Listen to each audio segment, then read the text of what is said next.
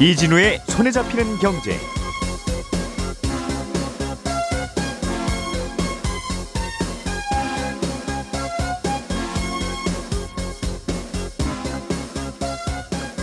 안녕하십니까 이진우입니다.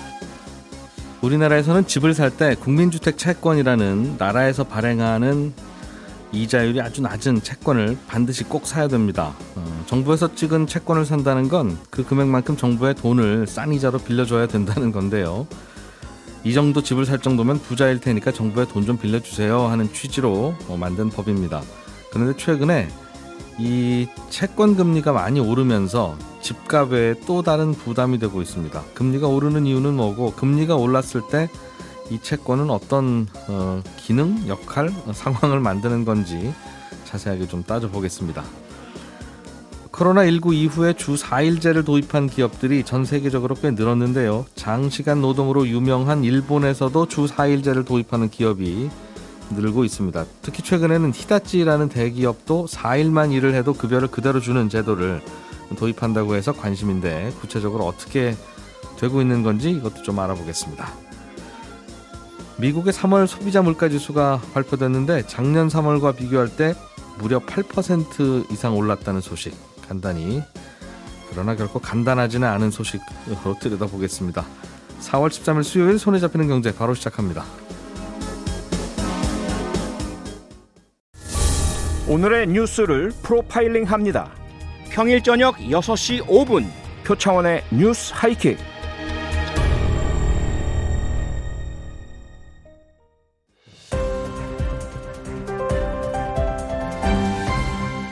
이진우의 손에 잡히는 경제. 네, 경제 뉴스를 정리하는 에, 즐거운 시간입니다. 음, 김현우 소장, 박세훈 작가 평소대로 나와 계시고요. 오늘은 새로운 목소리 한 분 모셨습니다. 한국경제신문의 이슬기 기자님 음, 함께 합니다. 세 분 안녕하십니까? 네, 안녕하세요. 예, 이슬기 기자님도 반갑습니다. 반갑습니다. 네, 경제 뉴스를 정리하면 막 즐겁죠. 네, 즐겁습니다. 네, 신, 신이, 나- 신이 납니다. 참 독특한 분들. 예. 김현우 소장님이 준비해 오신 소식부터 들어보죠. 네. 어, 집이나 차를 살 때는 집값 차값만 내는 게 아니라 예, 세금도 내고 당연히 그렇죠. 그거 말고 채권이라고 하는 것도 사야 된다. 네. 아, 그런데 요즘 시중 금리가 오르면서 네, 이 똑같이 채권 사야 되는 건 마찬가지인데 맞습니다. 이 부담이 늘어났다는 거예요. 네, 그렇습니다. 지금 말씀해 주신 대로 그렇게 의무적으로 사야 되는 채권을 첨가 소하 채권이라고 하는데요. 이 집 살 때 같은 경우에는 아까 아주 낮은 금리라고 하셨잖아요. 네. 연1% 이후에 5년 만기 이 국민주택 채권이라는 걸 사야 되고요. 예. 이 채권 판도는 나라에서 아, 주택도시기금으로 들어가가지고 뭐 주택을 짓거나 아니면 디딤돌 대출 같은 이런 정책 대출을 해주는데 아, 쓰이는 재원이 됩니다. 예. 자동차 살 때도 도시철도 채권이나 지역개발 채권 같은 걸 의무적으로 사야 되는데 음. 요건 이제 지역별로 만기하고 이율이 조금씩 다르지만은 보통 5년에서 한 7년 정도가 만기고요. 예. 음. 이율은 한 1.5에서 2% 정도 됩니다. 이런 채권의 의무 매입 비율은 뭐 지역마다 조금씩 다르고 자동차 같은 경우엔 구입하는 뭐 부동산의 가격과 뭐 차량의 배기량에 비례해서 매입액이 커집니다. 예. 그러니까 주택의 경우에는 시가 표준액의 한 1.3에서 3.1%. 음, 그리고 차량 같은 경우에는 아, 차값에 뭐 3에서 20%에 해당하는 채권을 사야 돼요. 그래서 비싼 집이나 아니면 배기량이 큰 차를 살수록 목돈이 필요한데 네. 이런 목돈을 5년에서 7년 동안 묵혀놓고 만기까지 갖고 있기는 부담스러우니까 이 채권을 사자마자 그 즉시 약간의 손해를 보고 되파는 걸 가정하고 그 손해 보는 만큼만 보통 돈을 냅니다. 손해는 왜 보죠? 어, 헐값에 팔아야 되니까요. 쉽게 얘기해서 내가 지금 천만 원어치 채권을 사는데 네. 아, 이걸 팔게 되면 가지고 있으면은 뭐 2년, 5년치의 이자라든가 이런 것들을 생각했을 때 음. 아, 그걸 미리 예, 좀 일찍 팔게 되는 거니까 좀 헐값에 판다. 음. 라고 보시면 됩니다. 그러니까 정부한테 주는 금리가 네. 시중 금리보다 웬만하면 낮으니까, 낮으니까 이거 좀 사가실래요? 그럼 이제 얼마인데요? 1%요. 그러면 야, 요즘은 은행 가면 2% 주는데? 네, 그럼 좀, 좀 깎아드릴게요. 사가세요. 그렇습니다. 이런 상황이 벌어지는 모양이에요. 네, 요게 이제 채권 할인율인데 천만 원어치 사는데 채권 할인율 5%다 그러면은 예. 계산하기 쉽게 그냥 50만 원 요만큼 손해 보고 끝나는 겁니다. 그런데 네, 예. 지금 말씀하신 것처럼 그 할인율은 채권 시중 금리에 영향을 받잖아요. 근데 시중 금리가 요즘에 많이 오르다 보니까 음. 아, 2년 전에 비해서 지금 이 할인율이 한 4배에서 5배까지 올랐습니다. 그 말은 정부한테 빌려주는 억지로 빌려주는 에이 예. 이 채권의 금리는 어차피 똑같고 매- 매우 그렇죠. 낮은데 고정 1%인데 시중 금리가 높게 오르니까 맞습니다. 아무도 이거 안 살려가려고 그러고 예전보다 더욱 더 그렇습니다. 그또 5년, 7년을 묵혀놔야 되니까 음. 더욱더 크게 헐값에 팔아야 그러려면 음, 차익을 많이 보상해주고 웃돈 더 주고 팔아야 된다 이거죠. 예, 그렇습니다. 구체적으로 얼마나 늘어난 겁니까? 어, 부담이. 집, 주택부터 예를 들자면 서울에서 5억짜리 아파트를 살 경우에 네. 채권 매입액은 1,300만 원입니다. 아, 1,300만 원어치 채권을 사야, 사야? 됩니다. 네. 그런데 지금으로부터 2년 전인 2020년 4월 13일에 이 집을 사는 경우에는 할인율이 약 2.28%예요. 그러니까 29만 원 정도만 내면 되는데 네. 어제 기준으로 똑같은 집을 산다고 가정을 했을 때는 할인율이 5배가 넘는 11.66%입니다. 그러니까 천, 음. 1,300만 원을 그대로 두지 않는다면 바로 151만 원을 내야 되는 거예요. 그러니까 2년 전에 비해서 122만 원이 늘어난 거죠. 5억짜리 집 살 때 2년 전에 비해서 네. 어, 120만 원 정도도 또 추가 비용이 또 든다. 그렇습니다. 음. 아, 자동차 같은 경우에는 서울에서 1600cc 이상 중형 승용차를 타면 뭐 12%, 2000cc가 넘어가면 20%를 내야 되는데 매입해야 차값에. 되는데, 네 네. 예. 3천만 원짜리 중형 승용차, 그러니까 2천은 안 넘는 2000cc는 안 넘는 승용차를 산다고 가정을 하면 360만 원어치의 이 채권을 사야 됩니다. 근데 네. 이 차를 2년 전 오늘 샀다면 할인율이 3.35%, 음. 한 12만 원 정도만 내고 끝냈으면 돼요. 네. 근데 똑같은 차를 만약에 어제 샀다 이렇게 가정하면 할인율이 15.564%입니다. 그러니까 56만 원 정도를 내야 되니까 2년 전보다 48만 원 비싼 돈을 내야 됩니다. 그러니까 어제 박세훈 작가가 자동차 가격 자체가 오르는 이 카플레이션에 대해서 설명을 해드렸는데 예. 차체 가격과는 별도로 시중 금리가 올라가면서 물론 대출 금리도 올라가고 음. 이런 거 외에 이 첨가 소화체의 할인율도 오르는 바람에 부동산이나 차를 살때 가격 부담이 조금 더 늘어났다 아, 이렇게 말할 수가 있습니다. 이런 제도 왜 만들었는지는 이해도 되고 네. 옛날에는 나라 돈 필요한데 어디서 세금 거둘 때는 없고 그렇죠. 그냥 집 사는 분 차 사는 분한테 그냥 갖다 안기면 예. 뭔가 싶어서 그냥 얼떨결에 내는 경우도 있고 그런 분들은 그러니까 소수니까 네. 내세요 해도 뭐 되고 뭐 여유가 그래- 있으신 분이라고 보니까. 네. 이제는 좀 정리 좀 하면 좋겠어요. 아, 어. 특히나 자동차 같은 경우에는 상황에 따라 가지고 이걸 면제해주거나 좀 할인해주거나 하는 걸 이제 지자체별로 할 수도 있습니다. 그래서 뭐 일부 지역에선 지금 현재 자동차 살 때 이걸 면제해주고 있는데 예. 또 이게 또 문제가 있는 게 전기차 같은 경우는 배기량이 없잖아요. 그러다 보니까 서울에서 서울을 제외하고는 이거 안 매기고 있는데 또 서울은 네. 매기고 있고 이런 부분에서 차이도 좀 발생을 합니다. 나라 돈 필요하면 세금으로 거두면 되고 네. 뭐또돈 많은 분들이 내세요 하면 내면 되는 건데 예. 여기 이런 데 붙이고 저런 데 붙이고 하는 게 있긴 있어요. 그죠? 맞습니다. 그러니까 이게 언제 사느냐에 따라서 세금이 다른 거 아닙니까? 그런 셈이죠. 그러니까 고금리 때 사면 안 된 더 세금을 내는 많이 더 내야 되는 거죠. 이유는 뭐예요, 그게? 이게. 운이죠, 운. 운입니다. 그 차 살 때 혹은 집 살 때마다 나라에서 정부미를 한 가만히 주는데 네. 아유 이거 먹기는 싫어. 그래서 일반미로 바꿔 먹으려면 시중 쌀 가격이 비싸지면 더- 차액을 더 내야 되는 그런 그렇습니다. 얘기 같기도 하고 예. 그냥 그럼 이 채권을 할인을 안 하고 네. 팔지 않고 이 채권이라는 게 정부한테 돈 빌려준 거니까 네. 원금은 그대로 줄 거고 만기까지 갖고 있으면 그대로 주죠. 뭐 이자도 매우 낮다고 하는데 주긴 줄 거고 네. 그럼 그냥 갖고 있으면 예. 파- 지금 당장 나가는 몇 백만 원이란 이 돈은 안 나가도 되는 건데 그렇죠.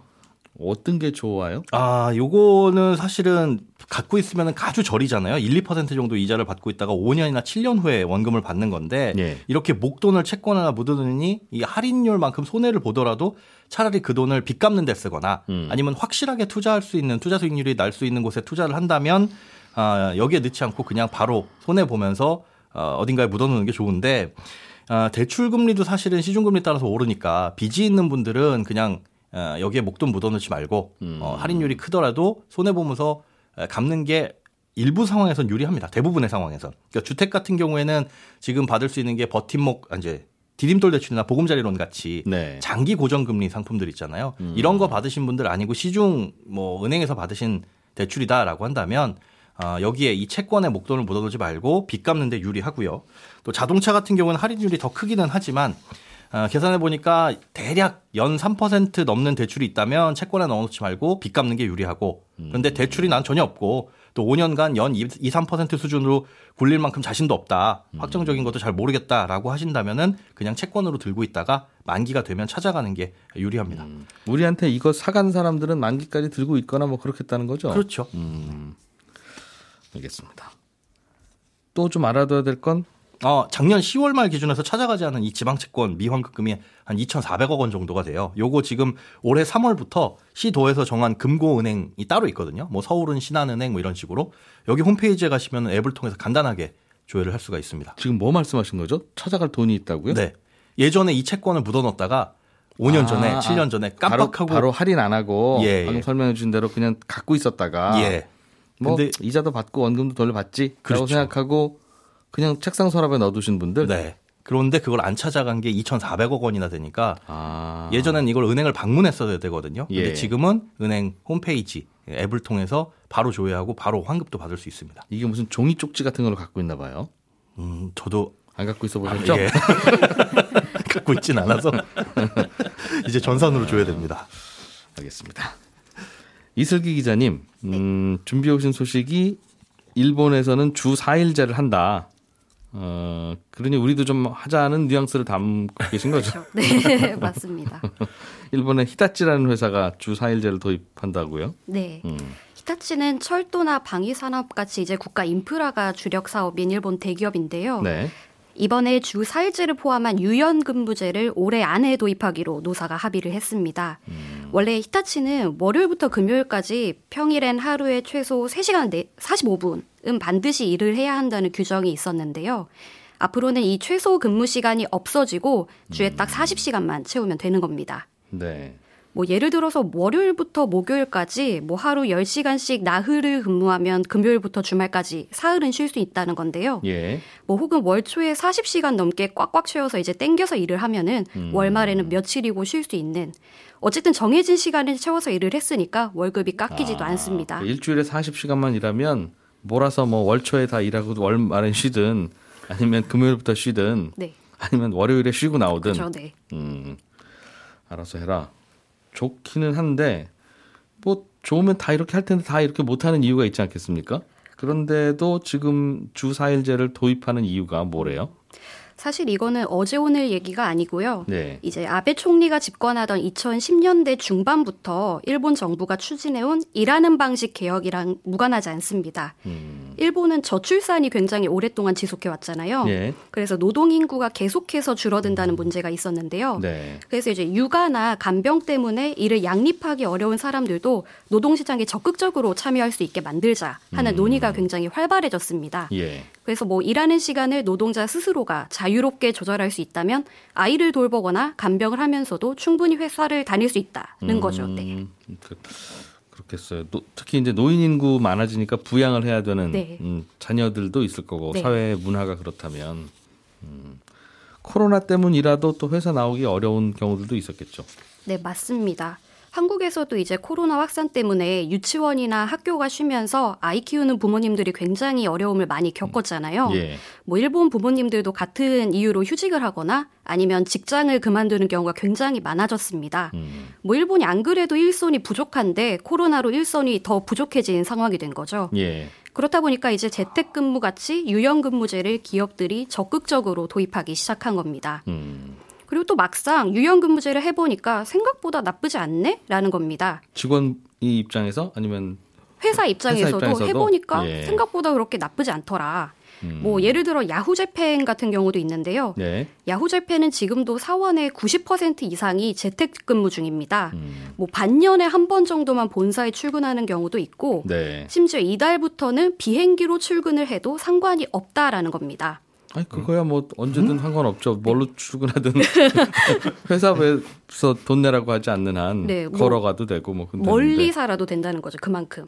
뭐 이제 그래도 아침 8시까지는 출근 이런 건 아니고요. 예 예예 예, 예. 아, 그한 11시쯤 출근해서 비행기 타고 오느라고 늦었습니다. 이래도 된다는 거죠. 네, 이제 뭐 본사에 굳이 출근할 필요가 없으니까 일주일 뭐 한 달에 한 번쯤 이렇게 와도 비행기로 하와이, 출근해도 하와이에 살다가 네. 그쵸. 한 달에 한 번 정도만 비행기 타고 예, 잠깐 예, 출근하고 예, 예. 요거 허용된다라는 예. 예, 예. 그만큼 멀리 살아도 된다. 누구나 아니면 굉장히 누구나. 필요한 직원 누구나 그렇 네. 정말요? 지금 90% 이상이 그렇게 하고 있다고. 제가 이렇게 못하니까 어떻게든 좀 시비를 걸고.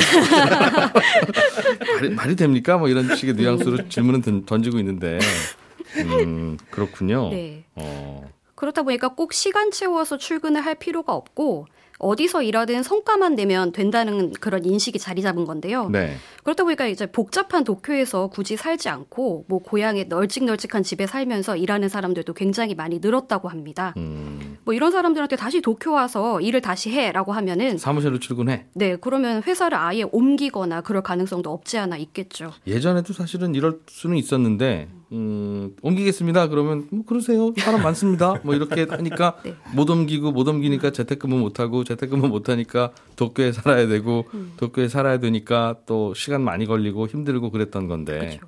근본적인 이유는 근로자가 귀해지고 맞아요. 구인하는 회사들은 늘어나고 맞습니다. 해서 균형이 깨졌기 때문이다. 그렇겠네요. 네. 음, 그래서 뭐 실제로 이렇게 뭐 멀리서 살아도 된다고 하니까 네. 뭐 고향에 돌아가서 나 단독 주택에서 살래라고 하는 사람들도 굉장히 늘어서 예. 이제 건설사들 이제 단독 주택을 주로 짓는 건설사들의 경우에는 음. 뭐 지난해 사상 최대 실적을 경신한 것도 오. 굉장히 많았다고. 예. 이게 물론 이제 우리나라도 하잖아요. 하는 기업들 많고 실제로 한 1년 2년 넘게 이제 해온 기업들도 있고 특별하게 큰 문제는 없는 것 같습니다. 생각보다. 맞습니다. 그 생각보다라고 하는 게 그 생각을 얼마나 비관적으로 했느냐에 따라 다르긴 한데 뭐 그래도 뭐 괜찮은 것 같은데요라는 얘기를 뭐 당연히 직원들도 많이 하고 사장님들도 꽤 하는 것 같고 그렇긴 한데 이게 모르겠습니다. 이게 2년, 3년, 4년, 5년 쌓이면 또 어떨지. 음. 이게 그 일이라고 하는 건 서로 뭐 얼굴 마주보고 어깨 너머로 잠깐 대화하기도 하고 뭐 이렇게 보기도 하고 하면서 배우는 걸 수도 있는데 이렇게 되면 경력 사원들만 계속 뽑아야죠. 일할 줄 모르는 신입 사원을 뽑았다가는 이런 게 안 되니까 그렇죠. 점점 더 이제 신입 사원은 또 안 뽑는 아, 어. 재택근무를 해야 되기 때문에 음, 그런 일이 벌어질 수도 있을 것 같고 일본의 노동시장 분위기가 좀 바뀌는 건가 봐요. 네, 요즘은 이제 특히 이제 일손이 부족해지다 보니까 이런 식으로 좀 유연하지 않게 하면은 음, 뭐안 오는 사람들이 많다. 특히 젊은 직원들의 경우 특히 그러니까. 네. 그렇다. 음, 이렇게 서로 담합하고 합심하니까 바뀌네요, 그죠? 음, 조금 좀 불안해도 안 가버리고 그러면 문화가 좀 바뀌고. 음, 알겠습니다. 이 회사만 독특하게 주사일제를 하는 거예요? 아니면 전반적으로 다들 하는 분위기입니까, 일본은? 뭐 요즘에 굉장히 하는 기업들이 늘어나고 있는데요. 네. 뭐 예를 들어서 우리나라에서도 굉장히 유명한 파나소닉이라는 기업도 있는데 네. 올해 희망자를 대상으로 주 4일제 도입을 시험을 해본다고 합니다. 음, 뭐 시오노기 제약이라는 제약사도 있는데 이 제약사도 이달부터 주 4일제를 도입을 했고요. 예. 근데 다만 이제 도쿄도가 2020년에 실시한 조사에 따르면 60%의 기업이 주 4일제 도입 예정이 없다고 밝혔습니다. 음, 뭐주 4일제를 채택하는 기업이 늘어나고는 있지만 여전히 압도적인 기업은 그렇지 않다는 겁니다. 일본에서도 화제이거나 예외이다, 아직은. 네, 그렇다 보니까 이렇게 기사도 나오는 거고. 네. 그러니까 저도 들은 게 재택근무를 하기는 한다. 그런데 결제 서류에 도장은 받아야 되지 않느냐 인간적으로. 아, 네. 그러니 재택근무를 하는 건 좋은데 어, 오늘 오전 10시, 오후 2시, 오후 5시 이렇게 세 번 결제 받으러 오세요. 음. 결제는 받아야죠. 도장을 어떻게 원격으로 찍습니까? 네. 이런 얘기를 하는 바람에 에이 출근하고 만다고 다들 그러는 경우도 있을 만큼 일본의 이 특히 이제 도장 찍고 결제하는 문화가 그동안 걸림돌이라는 얘기는 들었는데 이것도 좀 바뀌는 기업은 바뀌는가 봐요. 네, 이게 원래는 코로나 이전에는 기업들이 이거에 대해서 고민을 별로 안 하다가 코로나 이후에 진짜 도장 찍으러 회사에 와야 하는 경우가 굉장히 늘어나다 보니까 아, 네. 이래선 안 되겠다. 이런 위기의식이 굉장히 강해진 거죠. 그래서 이제 뭐 우리나라 같은 경우에는 인트라넷으로도 결재를 할 수 있는데 일본은 네. 그전에는 그렇지 않았으니까 음. 이제 뭐 인터넷으로도 충분히 결재가 가능하게끔 시스템을 좀 구축을 하자 이런 사회적 분위기가 굉장히 강해졌습니다. 예. 그렇군요. 이 재택근무를 하면 어, 특히 이제 실무자들은 오늘 뭐 했는지 다 이제 기록할 수 있으니까 그거야 뭐 일을 어떻게 집에서라고 안 하겠어요? 그러니까 뭐 괜찮, 아무런 괜찮고 눈치 보일 일도 없는데 이른바 중간 관리자들. 그러니까 잘했는지 확인하고 업무 지시하고 뭐 중간에 확인해주고 하는 일. 그분들은 오늘 뭐 하셨어요? 그러면 쓸 게 별로 없다. 확인요. 그러면서 자꾸 이상한데 그런 이야기를 한다는 이야기도 듣고 그랬었네요. 음. 알겠습니다. 부럽습니다. 박 작가님, 3월 미국 소비자 물가 지수가 네. 와, 1년 전에 비해서 8% 넘게 8.5%가 나왔군요. 그렇습니다. 음. 우리 시간으로 어젯밤에 그렇게 발표가 됐는데 뭐 요새 물가가 계속 오르니까 당연히 높게 나올 거라는 예상은 다들 하고 있었거든요. 예. 그런데 그래도 작년 3월 대비 8.5%가 넘게 나왔다고 하니까 이게 또 42년 만에 최고치입니다. 올라도 너무 온다 싶은 건데 이례적으로 미국 정부가 이거 발표하기 이틀 전에 네. 이번에 많이 오를 겁니다. 왜 왜요? 왜? 미리 미리 선전포고를 한 겁니다. 이번에 많이 올라요, 여러분. 깜짝 놀라지 어. 마세요. 어. 라고 얘기를 한 겁니다. 예. 그러면서 발표 나오고 나서 했던 얘기가 뭐냐면 러시아 사태로 기름값이 많이 올라서 그런 거다. 이런 얘기를 했거든요. 음. 근데 또 기름값이랑 식료품 가격을 빼고 물가지수를 계산해 보니까 이것도 많이 올랐어요. 네. 작년 3월보다 6.5% 올랐는데 이 수치도 40년 만에 가장 높은 겁니다. 음. 근데 또 일각에서는 기름값이랑 식료품 가격 뺀 물가지수가 지난달보다는 0.3% 포인트밖에 안 올랐다. 지난 달보다는 네, 지난달보다는 1년 전보다는 많이 올랐는데. 그렇습니다. 예. 그동안은 전달 대비 한 0.5에서 0.6% 나오던 거랑 비교해 보면 음. 요건 인플레가 좀 꺾인 게 아니냐. 최근에 국제 유가도 하락을 하고 있고 예. 특히 중고차 가격이 많이 오르는 바람에 물가지수 높게 나오고 있었는데 그동안 네, 네. 중고차 가격도 한 달 전보다 한 3.8% 정도 떨어졌거든요. 음. 그러다 보니 다음 달부터는 물가지수가 좀 내려갈 거다라는 전망을 하기도 하는데 여전히 다수 의견은 무슨 소리냐. 음. 앞으로도 여전히 안전벨트 꽉 붙들어 매야 된다. 물가는 더 오를 수도 있다라는 네. 게 다수 의견입니다.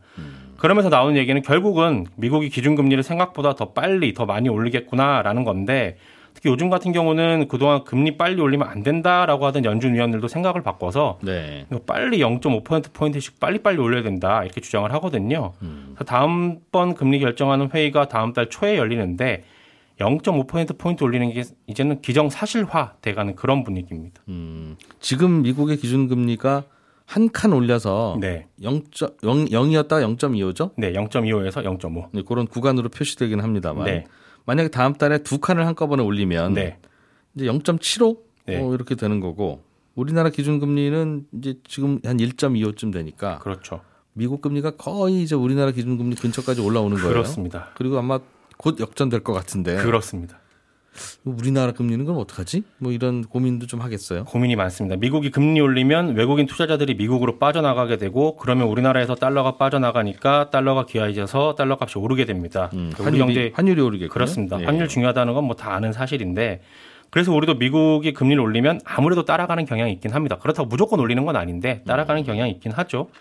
기준금리 올리게 되면 내 대출금리나 예적금 금리 영향 주게 되고 그래서 우리가 미국 물가, 미국 금리를 계속 지켜보는 건데 마침 내일 한국은행에서 금리 결정하는 회의 열리거든요. 아, 내일이 금융통화위원회 회의예요. 음, 그렇습니다. 그래서 이번에 올릴지 말지가 큰 관심인데 네. 한국은행이 이 금리 결정하기 전에 금융투자협회라는 곳에서 채권 애널리스트 대상으로 설문조사 같은 거 하거든요. 한번 맞춰봐라. 네, 미리. 이건 올릴 것 같아요, 안 올릴 것 같아요 하는데 어떻대요? 반반 나왔습니다. 아, 네.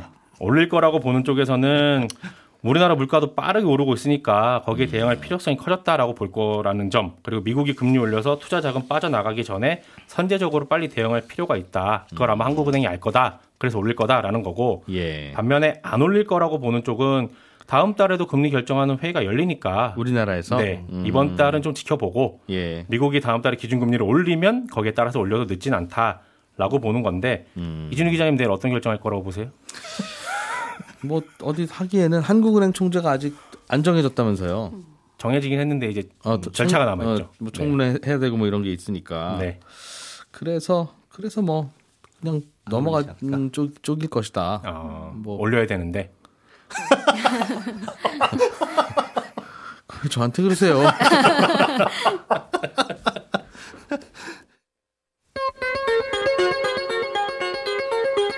네, 손에 잡히는 경제 여기서 마무리하겠습니다. 박세훈 작가, 김현우 소장 감사하고요. 이슬기 기자님 더욱 감사합니다. 그리고 들어주신 청취자 여러분 정말 고맙습니다. 저는 손경제 플러스에서 11시 5분에 다시 한번 인사드리죠. 고맙습니다. 이진우였습니다.